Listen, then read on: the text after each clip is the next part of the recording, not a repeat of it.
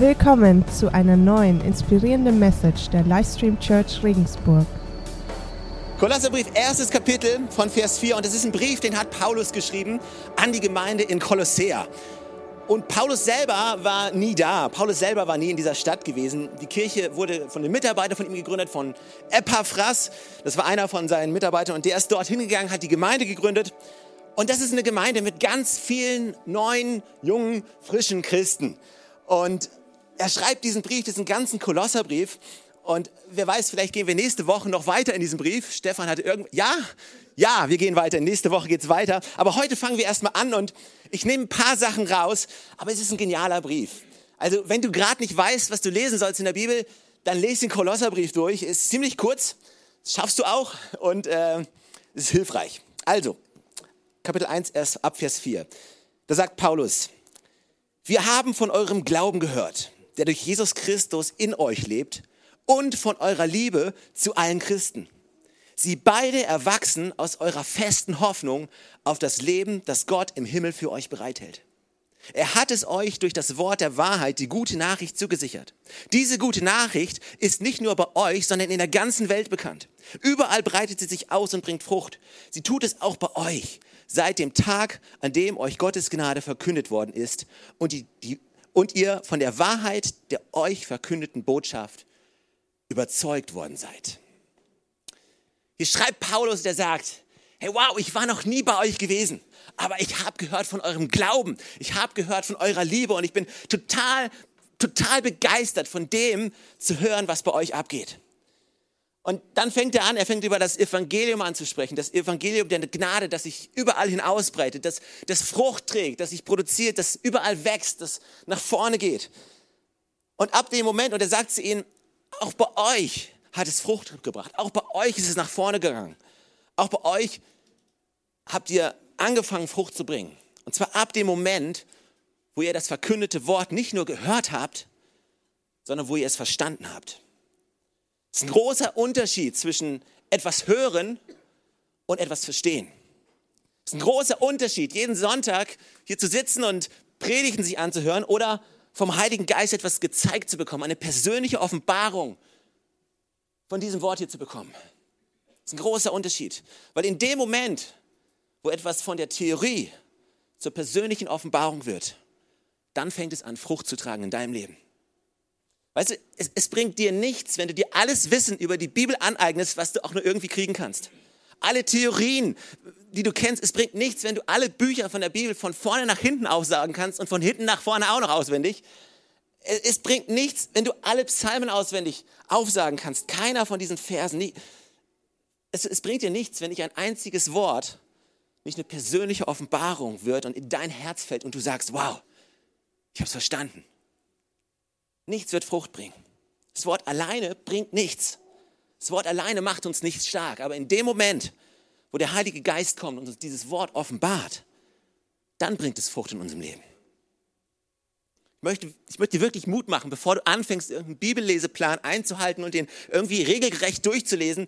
Nimm dir lieber ein paar Verse vor und bete über die Verse, bis du sie verstehst. Weil ich glaube, die Verse mit der Offenbarung von Jesus Christus kann dir viel mehr bringen, als wenn du ein ganzes Buch durchliest und du weißt nicht genau, was es bedeutet. Also lass uns die Bibel nicht lesen als Regel, nicht als Gesetz, sondern lasst uns beten, dass der Heilige Geist uns zeigt, was wirklich dahinter steht, was es wirklich bedeutet. Und zwei, zwei Dinge spricht Paulus hier an. Das sind drei Worte eigentlich, äh, die in diesem Vers herausstechen. Und äh, diese drei Worte kennt ihr alle. Das sind nicht unbedingt Modeworte, aber ihr habt sie schon mal gehört. Und das sind auch keine Worte, die wir ständig hier in der Kirche benutzen. Es sind einfach drei Worte, die hier stehen und die drei Worte, die kraftvoll sind. Das erste Wort ist Glaube, das zweite Wort ist Liebe und das dritte Wort ist Hoffnung. Und wenn du einen Titel für diese Predigt schreiben möchtest, auf dein Blatt oben hin, dann kannst du schreiben Glaube, Liebe und Hoffnung. Und bevor ich wirklich loslege, bete ich noch.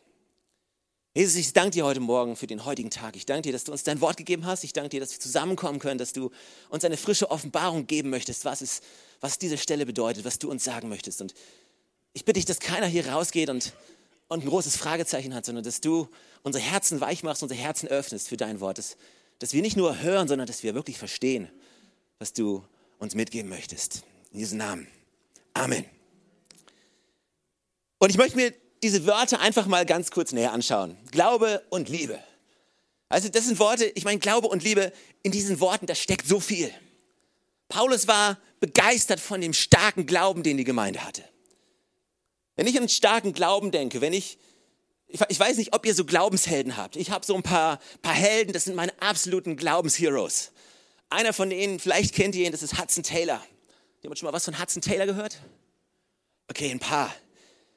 Der, der ist in China, der hat in China die Inlandmission gestartet, vor Jahren, vor, vor Jahren, Jahren, Jahren. Ist als Missionar dort hingegangen, hat eine Riesenarbeit angefangen in China und ich habe einen Teil von seiner Biografie gelesen und einen Teil von seinen Tagebucheinträgen und der Kerl hat Glauben gehabt.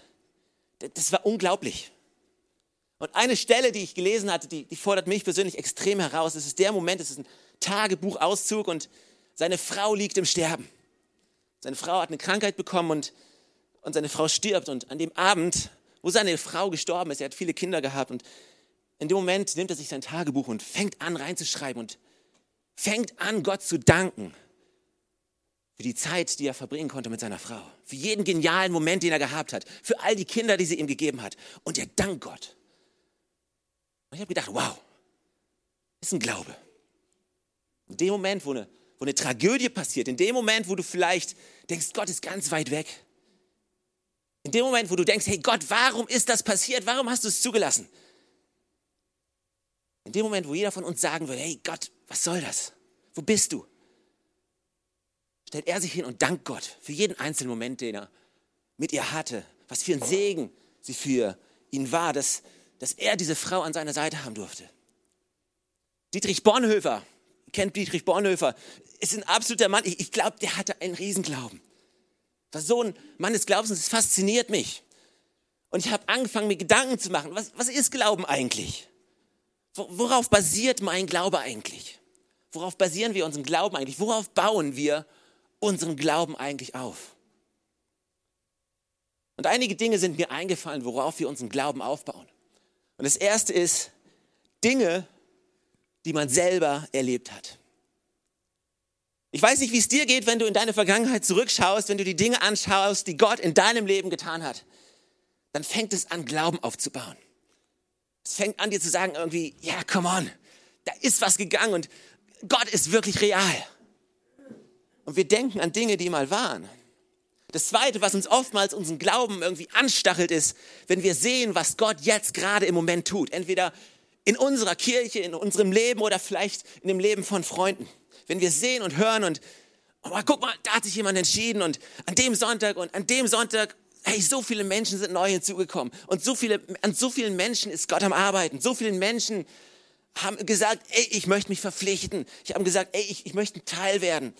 Ich will mich, ich will mich einbringen. Ich will eine Connect-Gruppe starten. Ich will Jesus Christus besser kennenlernen. Ich will Teil von der Kirche werden. Und ich denke mir, ja, come on. Das, das, das, das, das stachelt mein Glauben an. Das, das schafft Glauben in mir. Das andere, was oftmals uns Glauben bringt, sind spektakuläre Geschichten, die wir hören, von irgendwoher, spektakuläre Dinge, die wir hören, von, von irgendwelchen Orten, wo Gott wirkt und wo Gott Dinge tut. Und wir denken, yes, hey, wir sind begeistert. Und wir werden selbst ermutigt. Und ich habe mir das angeschaut und habe mir gedacht, ja, stimmt schon, es ist richtig, aber alles schön und gut, aber was sind es wirklich die Dinge, worauf mein Glaube basieren sollte? sollte mein Glaube wirklich darauf beruhen, wie viele Leute sich an einem Sonntag hier bei uns in der Gemeinde entscheiden? Sollte das Einfluss haben, wie stark mein Glaube ist oder wie schwach mein Glaube ist? Sollte die Erfahrung, das, was Gott mal in meinem Leben getan hat, mal in der Vergangenheit getan hat, sollte das das sein, was mir Glauben gibt?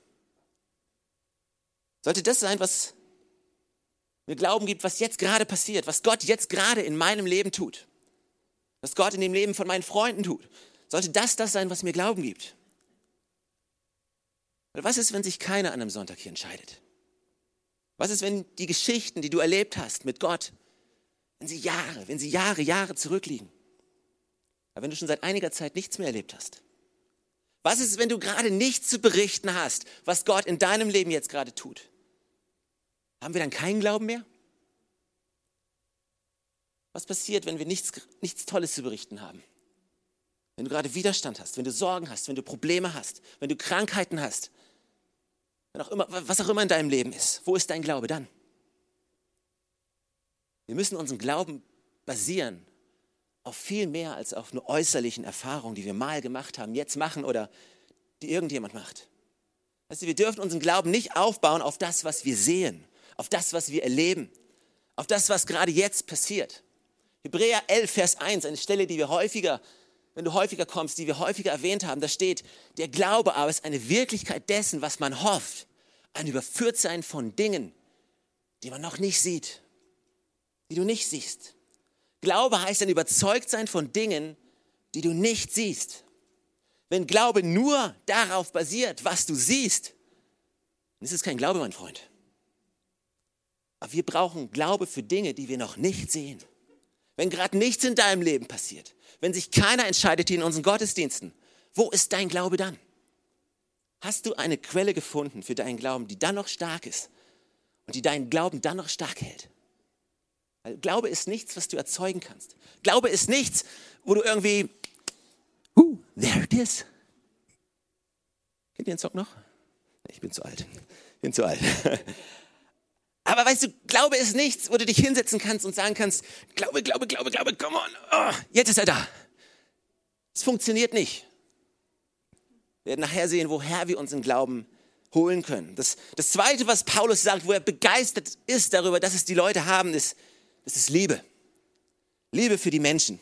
Und was ich interessant finde an dieser Stelle ist, ich gehe jetzt nicht weiter darauf ein, aber was ich interessant finde, ist, dass er, nicht, dass er nicht sagt, er ist fasziniert von der Liebe, die ihr zu allen Menschen habt. Er ist fasziniert von der Liebe, die ihr zu Christen habt. Und ich finde, das ist ein ziemlich witziges, witziger Kommentar. Weißt, es ist manchmal einfacher, Nicht-Christen zu lieben als Christen. Und Paulus wirklich, ich meine, das ist echt eine Predigt wert. Aber was Paulus hier wirklich sagt, ist, ich bin begeistert zu hören, wie sehr ihr euch immer noch lieb habt. Jetzt seid ihr alle Christen geworden. Jetzt, und ihr habt euch immer noch lieb. Hey, das ist ein Wunder. Und ganz im Ernst, manchmal ist es ein Wunder. Aber das Wort, das Wort ist Liebe. Und du stellst dir die Frage, wow, Liebe, warum lieben wir eigentlich? Worauf bauen wir unsere Liebe eigentlich auf? Was bringt uns dazu, irgendjemanden zu lieben? Und ich habe euch zwei Dinge mitgebracht. Es gibt bestimmt noch eine ganze Ecke mehr. Zwei Dinge mitgebracht. Das eine ist eine gegenseitige Erfahrung. Wenn du mich liebst, dann liebe ich dich. Wenn du nett zu mir bist, dann bin ich auch nett zu dir. Wenn du mir etwas Gutes tust, dann tue ich dir auch was Gutes. Oh, ich mag dich. Ja, dann liebe ich dich auch. Oh, du hast die gleiche Meinung wie ich. Ja, dann liebe ich dich auch. Oh, du hast die gleichen Schuhe wie ich. Ja, dann liebe ich dich auch. Weißt du, es ist eine gegenseitige Erfahrung, worauf wir unsere Liebe beziehen. Und, und du denkst, weißt du, wenn, wenn ich dir etwas gebe, dann weiß ich, weil du mich liebst, dann gibst du mir ja auch etwas zurück. In dem Moment, wo ich jemanden liebe, in dem Moment, wo ich Liebe schenke, oftmals erwarten wir Liebe zurück. Und das ist ja, was ist ja so in der Ehe, in der Beziehung. Ich liebe meine Frau und ich hoffe, dass sie mir Liebe zurückschenkt. Und wir alle hoffen, dass wir Liebe empfangen von irgendwelchen Leuten, bestens von denen, denen wir sie geschenkt haben. Das Problem ist, was passiert, wenn du jemanden liebst und deine Liebe wird nicht erwidert? Was passiert, wenn du Menschen liebst und sie kränken dich? Was passiert? Sie verletzen dich. Sie erwidern deine Liebe nicht. Wo ist dann deine Liebe? Deine Liebe dann noch stark genug? Jesus hat mal darüber gesprochen und er hat gesagt, hey, ihr liebt ja nur die, die euch auch lieben. Aber ihr sollt eure Feinde lieben. Interessant, nicht? Das Zweite, wenn wir über Liebe sprechen, was mir eingefallen ist, ist, wir als Christen wissen, wir müssen lieben. Richtig? Ich meine, ich mein, du hast keine Option. Tut mir leid. Wenn du hier bist und du kennst Jesus Christus, du hast keine Option. Du musst lieben. Okay? Ist einfach so. Das heißt, jedes Mal, wenn du irgendjemanden siehst, der in Not ist, dann, puh, ich bin Christ, ich muss lieben. Also tue ich es halt. Und es ist jetzt vielleicht ein bisschen plump, aber die Realität ist, dann, dann, dann haben wir ein Bild von einem Livestream Childcare Kind. Livestream Childcare ist unsere Arbeit in Indien, die wir als ein Waisenhaus, was wir als Kirche unterstützen. Und du siehst was und du denkst dir, und weißt du, dann kickt dieses Pflichtbewusstsein rein. Und es ja, ich, ich kann jetzt gerade nicht, aber oh, ich sollte. Ich sollte. Und es ist eine Liebe, die basiert, das ist eine obligatorische Liebe. Eine Liebe, die darauf basiert, ich muss es tun.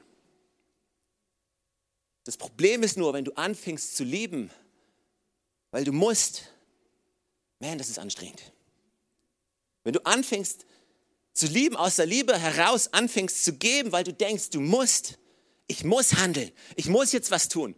Und weißt du, wir als Kirche, dieses ganze Ding mit sozialer Gerechtigkeit und Help, Johannes hat kurz was darüber erzählt, ihr habt die Flyer auf den Schülen, Ganz im Ernst, ey, ich selbst, vielleicht hätte ich es viel lieber, ich würde mich einfach nur so treffen und gegenseitig ein bisschen auf die Schulter klopfen und einen guten Latte trinken und dann wieder nach Hause gehen.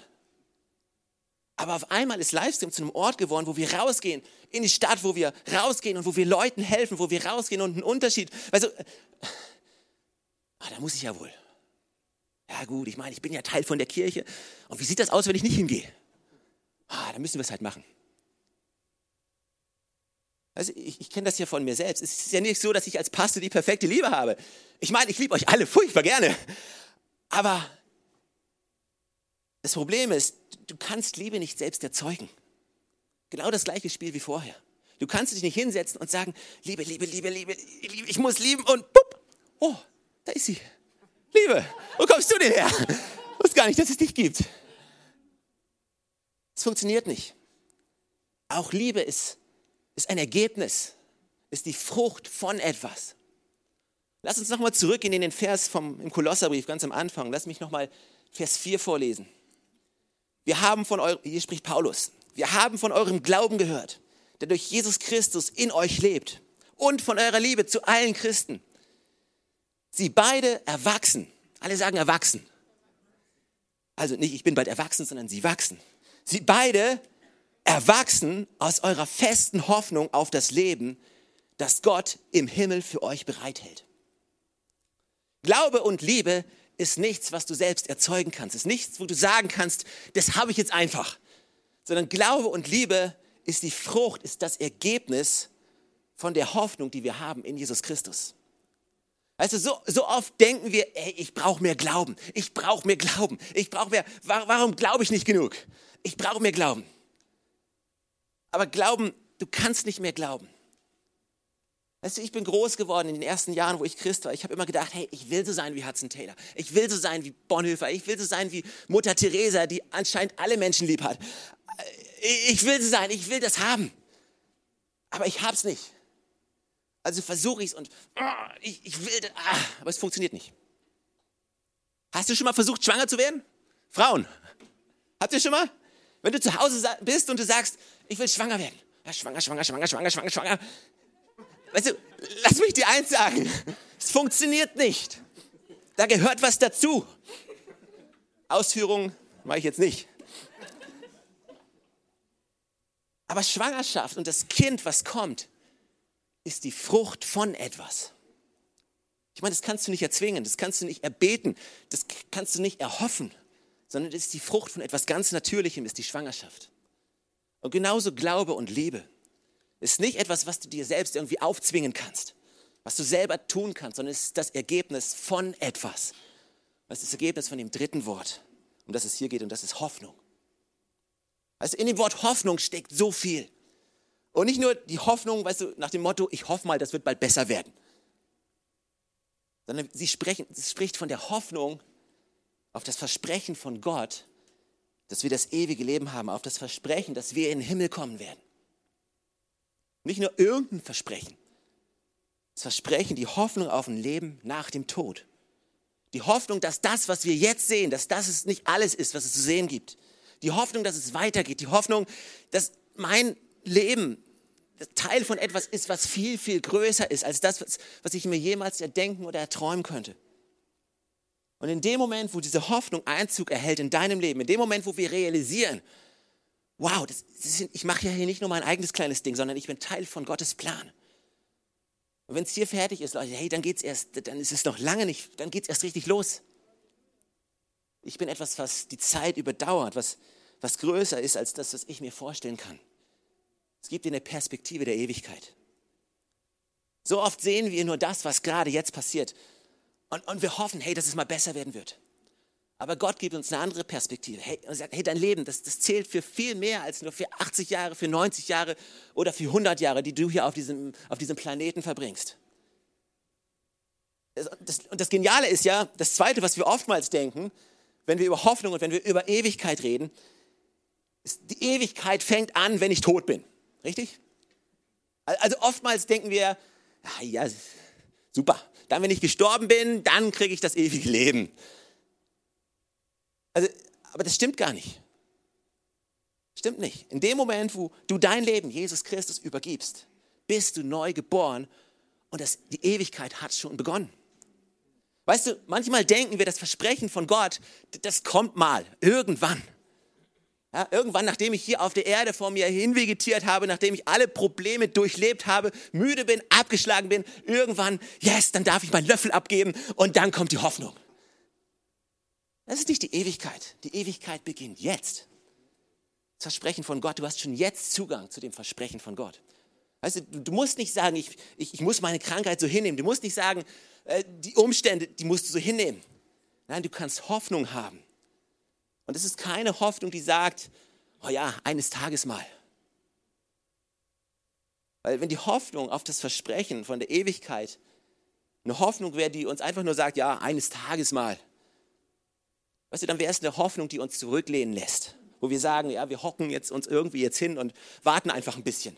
Wir schauen, dass es uns nicht so schlecht geht, und, aber, aber dann eines Tages wird es besser werden. Aber die Hoffnung von Gott, weißt du, ich, ich weiß nicht, ob du das realisiert hast, wenn, wenn du, wenn du merkst, wie die Hoffnung aufkeimt in dir, dann ist es keine Hoffnung, die dich zum Ruhen und die dich zum Abwarten irgendwie bringt, sondern es ist eine Hoffnung, die dich aktiviert zum Handeln. Eine Hoffnung, die dich aktiviert, einen Unterschied zu machen. Eine Hoffnung, die dich befähigt, mehr zu tun als das, was du jemals gedacht hättest, dass du tun konntest. Es ist eine Hoffnung, die dein Leben größer macht, die deinen Horizont erweitert, die dich dazu bringt, einen Unterschied zu machen. Das ist die Hoffnung, von der Gott hier spricht. Die Hoffnung auf das ewige Leben. Wir glauben, weil unser Glaube auf mehr beruht als nur auf dieser Welt. Und wir glauben, dass wir durch Jesus Christus bereits den Sieg errungen haben. Weißt du, der Sieg ist, der Sieg ist nicht dann, wenn du in den Himmel kommst. Der Sieg wurde vor 2000 Jahren eingefahren. Und wir leben in diesem Sieg. Weißt du, und oftmals, oftmals als Christen ist es so, oder ich treffe viele Christen, die einfach in ihrem Leben besiegt sind. Die einfach an einen Punkt angekommen sind, wo sie sagen, oh, weißt du was, ich habe alles probiert und das Leben ist halt so schwer und du musst dich halt irgendwie durchkommen und du musst halt und, aber weißt du, ich glaube nicht, dass wir berufen sind, dazu besiegt zu sein. Jesus Christus hat den Sieg errungen für uns. Das heißt, dass wir als Sieger stehen können, schon jetzt in diesem Leben. Und vielleicht, vielleicht klingt es für dich ein bisschen abstrakt. Für mich klingt es auch manchmal ein bisschen abstrakt, wie ich, so, ich bin jetzt Sieger. Und das Problem, was wir oftmals haben, ist, Weißt du, ich sage jetzt nicht, wenn deine Krankheit ist, ja, du bist Sieger und Krankheit ist besiegt. Wenn du die nicht besiegst, dann hast du die Hoffnung nicht verstanden. Und dann hast du keine Offenbarung von Gott und dann ist dein Glaube zu klein und deswegen bist du immer noch krank. Die Tatsache ist, wir leben in einer, in einer Zeit, in der sich zwei Welten überschneiden. Die Bibel sagt, das Königreich Gottes hat schon, hat schon begonnen, es hat schon angefangen, aber es ist noch nicht vollendet. Das Königreich ist erst dann komplett vollendet, wenn Jesus zum zweiten Mal wiederkommt. Bis dahin leben wir in einer Zeit, wo ja, wir haben Krankheit und ja, wir haben Leiden und ja, es gibt Dinge in dieser Welt, die wir nicht erklären können und die da sind. Und es gibt Momente, wo du betest und betest und betest und eine Person wird nicht geheilt. Oder was du willst, das passiert nicht. Aber deswegen ist es wichtig, dass unser Glaube nicht nur allein darauf beruht, was Gott jetzt heute im Moment für dich tut, sondern dass dein Glaube darauf beruht, was Gott tun kann, jetzt in diesem Moment was er aber mit Sicherheit tun wird, wenn wir im Himmel sind. Das ist eine Mischung von beidem. Wisst ihr, was ich meine? Also, du, du, kannst immer von einer Seite vom Pferd fallen. Also, es gibt Leute, die sagen, komm on, wir haben den Sieg von Jesus Christus. Krankheit ist nicht von Gott. Aber das glaube ich auch, Krankheit ist nicht von Gott. Aber all das hat keinen Platz in deinem Leben. Es sollte nicht da sein. Und wenn es in deinem Leben ist, hey, wenn das noch in deinem Leben ist, dann hast du irgendwas falsch, dann hast du keinen, dann hast du nicht genug Hoffnung.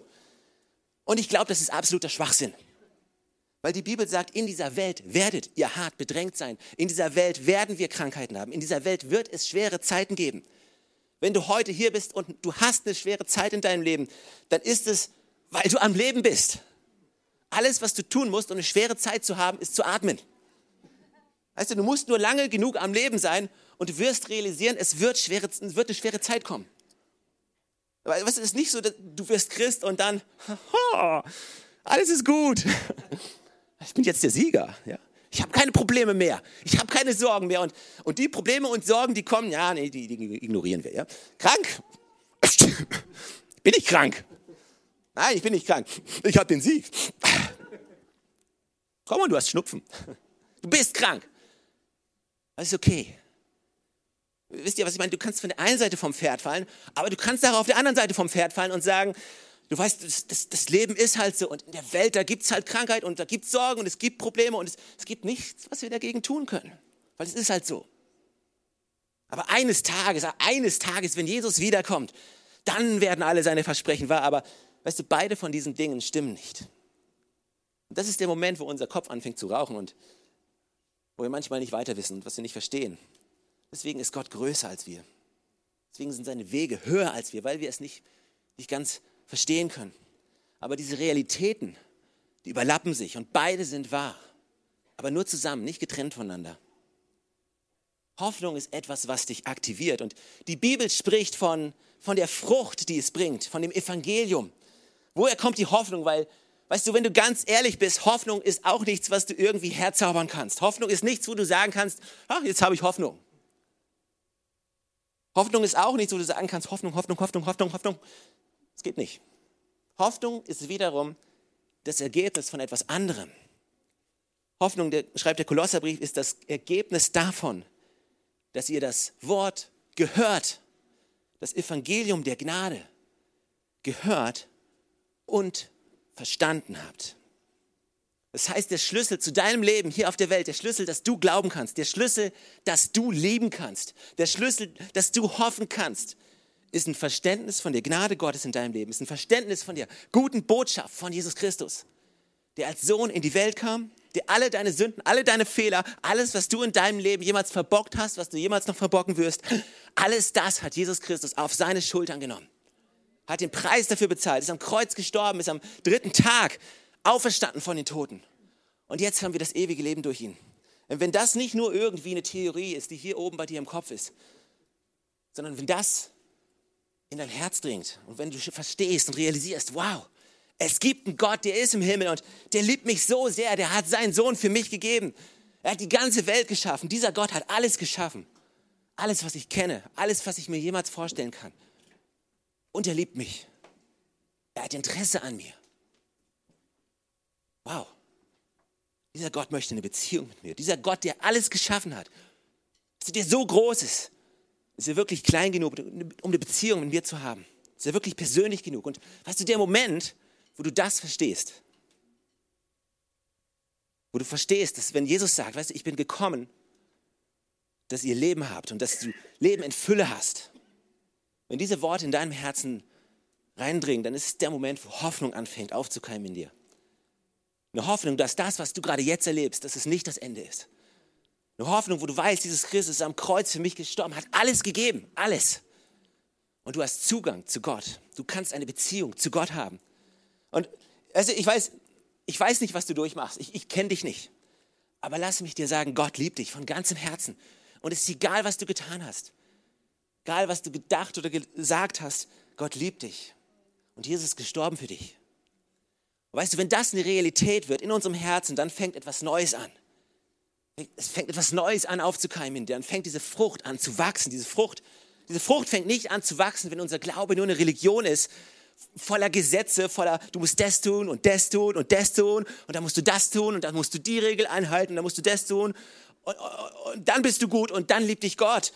Nee, das bringt niemals Frucht. Gesetzlichkeit bringt keine Frucht, sondern die Bibel sagt, es bringt den Tod. Aber der Geist Gottes bringt Leben. Also das geschriebene Wort, die Gesetze, die alle aufgelistet sind, gegen alle haben wir verstoßen. Aber unser Leben liegt nicht darin, dass wir jedes einzelne Gesetz einhalten. Unser Leben liegt darin, dass Jesus am Kreuz gestorben ist. Und wenn auch, auch wenn wir Gesetze übertreten, auch wenn wir Fehler machen, wird uns vergeben. Wir leben trotzdem, dürfen trotzdem leben.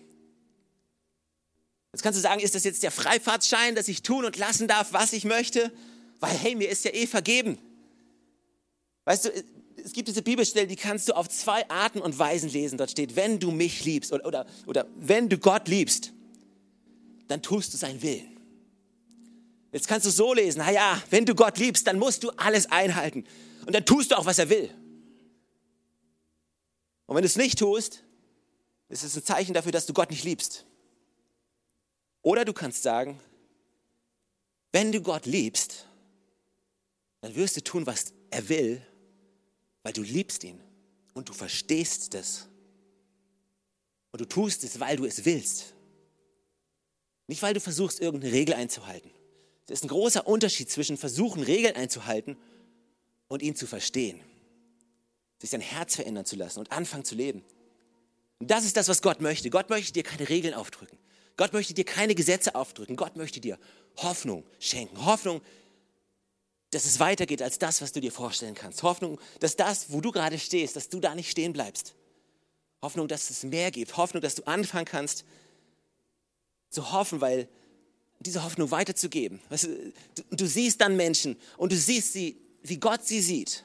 Und es ist kein, ich, ich muss dem helfen, sondern ich will. Ich will helfen. Hat er die Botschaft von Jesus Christus schon gehört? Komm und lass uns Leuten helfen. Lass uns Leuten dienen. Nicht, weil wir müssen. Nicht, weil wir müssen, sondern weil ich verstanden habe. Dort draußen ist eine gebrochene Welt voller Verletzungen, alleingelassener Menschen. Und alle diese brauchen die Botschaft von Jesus Christus. Und du, du bist die Antwort. Aber nur, wenn du es verstanden hast. Amen.